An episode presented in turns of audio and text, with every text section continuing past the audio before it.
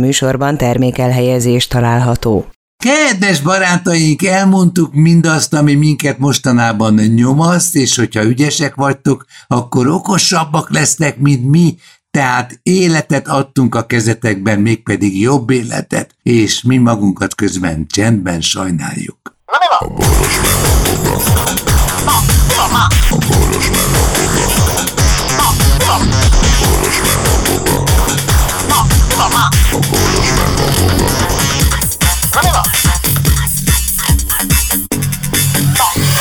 A Boros meg a Boga. Szervusztok, pajtikák, hajtikák és najtikák! Itt van Voga professzor, aki bólogat és jelzi ezzel azt, hogy érti ő a csíziót. Hát honnan tudod, hogy bólogatok? Most látod, hogy bólogatok. De az álladat nem látom, viszont a fejed jól visel. Aha, oh, ez túlment a célom. Most, hát tökéletes. Azt mondja, hogy hát hello, az történt, hogy összeszedtem az összes levelet, a felét égettem folyamatosan, a többit meg hordtam a francba, és a lényeg az, hogy utána rámesteledett.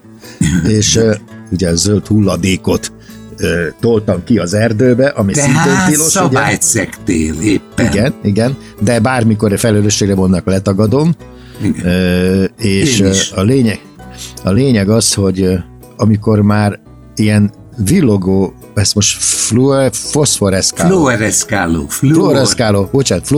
szempárok. Igen, mert ez nem a fény gyűjti magába már úgy, hogy a nappali fényt, hanem az éjszakait irányítja úgy, hogy tehát szedi össze. Fókuszálja, igen. Igen, tehát amikor azokat megláttam, akkor úgy nem vagyok az a beszari típus, de valahogy úgy, az embernek úgy inába száll a bátorság. Ezzel múltkor elgondoltam, az inába száll a bátorság. Az hát van egy lift, ami levisz az inadba. Persze, ami elfut. Tehát, igen. De vagyis beszarik. Ez az egyszerűbb. Igen. Beszarik és elfut. És barna csíkot húz, szaggatottam maga után. Igen. És inába futott. Akkor már elment a kedvem az egésztől, tehát még egy-két kupac maradt, de legalább a kupacokat összehoztam. Na a lényeg az, hogy és akkor elkezdtem leönteni a tüzet a sötétben, hogy vízzel, hogy már tehát hogy haza tudjak menni a sötétben. És ahogy az utolsó kannavizet is rálocsoltam, és elaludt a tűz, vagy a parázs, abban a pillanatban leszakadt az ég, és olyan zivatar keletkezett, hogy ja, és azóta esik az eső. Tettem mindezt azért, mert utálom, amikor tudod, az avar ráázik a izére. Hol az kocsi a pálya? A fűre egyrészt, másrészt meg fölvakarhatatlan, tehát azt nem tudod összeszedni utána, mert utána, ha legközelebb megszárad, akkor apróra hullik szét, és akkor már... Ilyenkor nagy nyomású vízsugás szükségeltetik, nem? Hát, de hát én azzal nem foglalkozom. Nem, igen, én csak ilyen, vagyis mondjam, ilyen a legtermészetet, én csak vakargatom egy izéval a föld hátát, és úgy összegálom. Ez az, minden. Jaj, de jó, kiáltott a föld. Így van. Havajban összedőlt egy földrengés, vagy mit tudom én.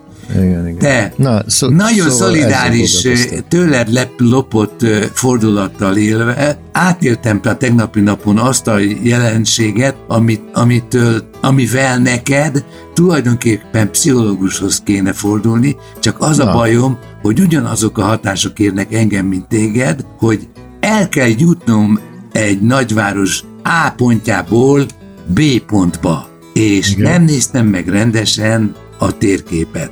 De arra emlékeztem, hogy az 56-os szám szerepel a villamosnak az úti tervében. És akkor arra gondoltam, hogy az 56-os az igen, akkor biztos jól emlékszem. És a Kelenföldi pályaudvar környékén tegnap este 6-kor 2 órán keresztül bolyongtam mélyebben és egyre mélyebben eltévedve a városnak a kisebb és ismeretlenebb.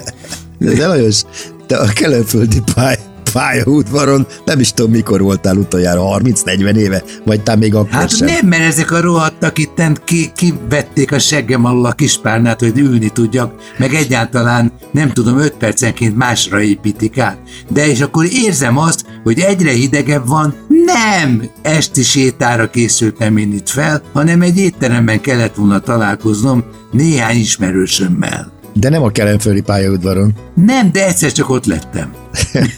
Ismered azt az érzést, amikor már 3 pályaudvar áll egymás mellett. De mi? Ez metróval kerültél oda ezek szerint, nem? Nem, 6-os villamossal az Oktogontól. Ja, bocsánat, mondtad. Igen. És És a jeges rémület, nem tudom neked megfogalmazni, hogy mitől, de egyszer láttalak téged kurva idegesnek, mert valahonnan be kellett téged navigálni valahova, és mindenki egyre idegesebb lett, mert egyre bizonytalanabbak voltunk, hogy jót mondasz te ahhoz, amihez mi jót mondunk-e utána, mint tanácsot.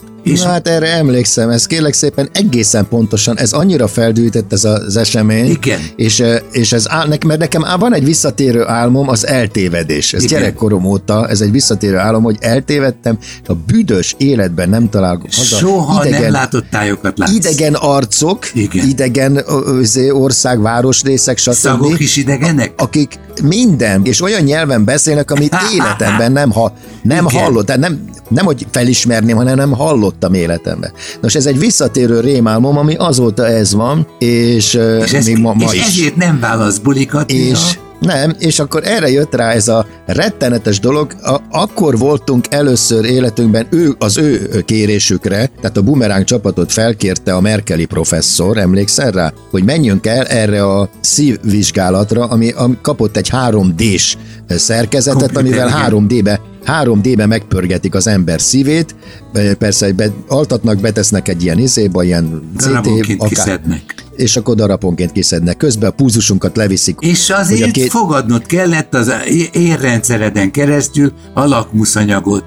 Igen, és festékanyagot, igen, és akkor azt csinálják, hogy a két szívdobanás között csinálnak valami 100 nem tudom hány felvételt a szívről, és ez alatt ugye mozdulatlan a szív, és utána azt 3 dimenzióban meg tudja pörgetni, és meg tudja mutatni, hogy a szerek hogy helyezkednek el, baromi jól meg lehet látni, hogy kanyarodnak, és hol várható, igen, gáz. Anyagfolytonossági hiány, vagy mit tudom. Ez egy nagyon, és erre kellett volna nekem oda érnem időben, ti már ott voltatok, mert azt hiszem együtt mentetek, én valahonnan jöttem, és bemondatok egy utcanevet, és engem, és GPS-szel mentem, ez volt a legszebb. Igen, a korai korszak. És a GPS engem átvitt mindig Pestre, pedig ez a klinika Budán volt.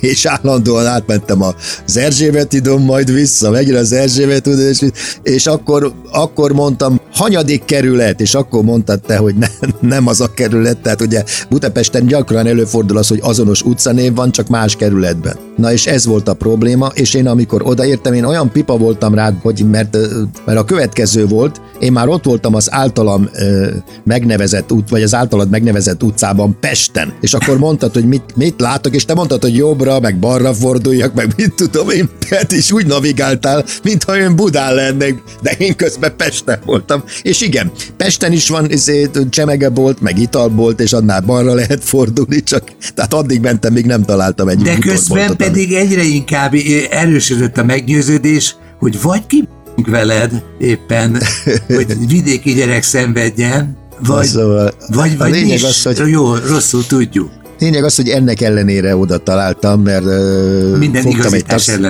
fogtam egy taxist, és azt mondtam neki, vigyél oda, kész, és akkor a taxi ment előttem, én meg mentem utána. Na és amikor beléptem, ott állt Merkely professzor, a munkatársai, meg ti ketten. És én beléptem, és az antrém a következő volt. Elmentek a retkes k***nyátok, oltári mellár, büdös pályába, tetű, patkányok. És a Merkely meg nyújtotta a kezét, hogy érzem. Ő pedig Merkely professzor. Egyik szavát a másikban. Te is menj a p***ába. Ja nem, előbb viszi vérnyomást akart mérni, hogy hát azt mondja, lehet, hogy most nem kéne vérnyomás lenni, mert elmész te is a p***ába. És akkor én a titulusoktól nem vagyok elállulva, nem beszélve arról, hogy ugye most hogy nem is tévedtem nagyot, mert a munkatársai ott a nagy királyok, nem beszélve arról, hogy most ugye ő lett ennek a izének az arca, ennek a Covid ellenes háborúnak az arca, tehát és szimbólum lett. Arról születnek legendák most, hogy meg Széchenyi-díjas lett hirtelen, meg Kossuth-díjas, és most születnek. Én meg pészméket kaptam tőle, bocsánat. Tudom, majd azt is akartam említeni, igen, ajándékban, hogy most arról híres, hogy egységnyi idő alatt mennyi oltást tud beadni a Sinopharmból, hadd tegyem hozzá. Van ilyen újakra húsz, neki nem ez lenne a dolga, tehát ha valaki egy nagyon jó szívsebész vagy kardiológus professzor, akkor meg a meg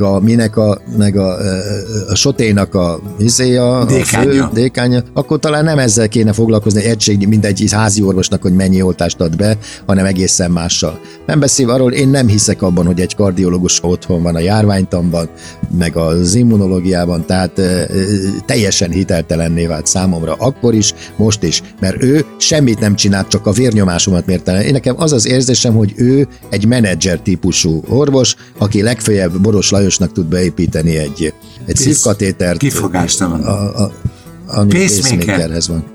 Pacemakerhez van kötve. Na, ennyi. Nincs. Mert a katéter dugja föl neked, igen.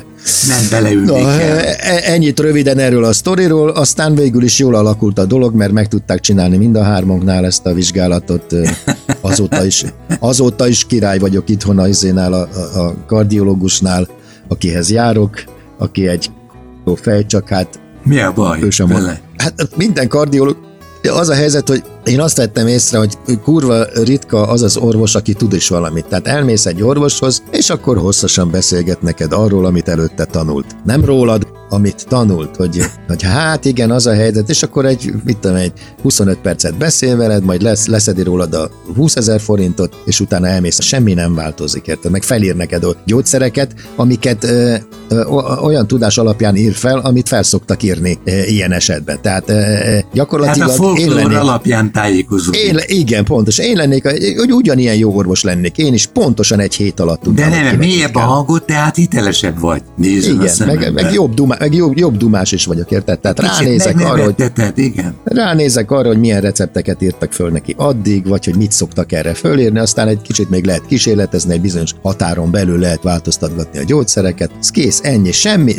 És a legrosszabb az a bőrgyógyász. Fogja a kibaszott nagyítőt, befogjak nagyítóját, és rád néz, és azt nézegeti az anyajegyeket. Az egy bőrgyógyász semmi más nem tud. Anyajegy, szemölcs, szarkóma. Ezt a hármat kell tudnia megkülönböztetni. Semmi más nem tud. Azt utána jön az, hogy nem tetszik? Levegyük?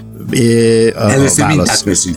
A válasz, vegyük le. Oké, akkor azt mondja, anyajegyen, vagy 5000 forint. A kisebbek, a nagyobbak azok 10 000, stb. Aztán jön egy ilyen palackkal, odatolja a palackat. A palack az semmi más, mint egy folyékony nitrogén van benne, aztán fogja, rányomja ha pár másodpercig, letapasztja, és ott fölér egy 5000 forintos kenőcsöt, ami semmire nem jó, aztán menjen haza. És akkor az történik, hogy tulajdonképpen egy lyukat fagyasztott a bőrödbe, és a lyuk helyén keletkezik egy nagy seb, aztán az leválik, és egy nagy lyuk lesz a helyén. Tehát amikor valaki egy anyajét tapolit, vagy egy szemölcsöt... Na arra helyre kell... Ott lesz egy lyuk, kész. Azért mondom, de pontosan arra a helyre kell valami olyan látványos tetkót, hogy az ördögnek parázslik a szeme. Igen, de hát abban ezt egy szemölcsöt is be építeni, nem? Persze. Például egy öreg lány tetováltatsz egy boszorkányfejet, és annak egy ilyen mirigyon az arcán, és az lesz a szemölcs. Igen, és ilyen szőrök állnak ki. Ja, csak amikor már túl sok boszorkány vagy rajtad, akkor már gyanús vagy, igen. Vagy például szeplős lányt tetováltatsz az arcodra, és akkor már is megusztad. Akkor lehet rá hivatkozni. Vannak ebben az... Ez nagyon jó ötlet, nem? Abszolút. Divat. Nagyon szeplős vagyok, hogy tudnám ezt valahogy leplezni? Hát tetováltas az arcodra egy szeplős lányt. Vagy kiállsz el magad, hogy járvány! Tetováltas magadra rikeszlít az arcodra, és akkor is hivatkozhatsz rá. Hogy... Csak szeplős emberekkel foglalkozom. Igen, nem te vagy szeplős, de nem nagyon ismerek a Rékészlinél szeplős ember, tehát vagyis hát legalábbis aki nagyon ismert lenne, nem nagyon.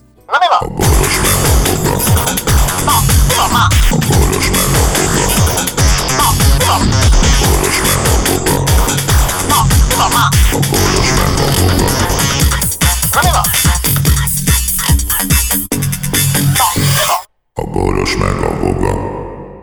Figyelem! A Boros Lajos és a Voga János által előadott Boros meg a Voga című műsorban elhangzó, felbukkanó ötletek, találmányok, azok Boros Lajos és Voga János szellemi termékei. Kérjük ennek tiszteletben tartását és a részesedésünk átutalását.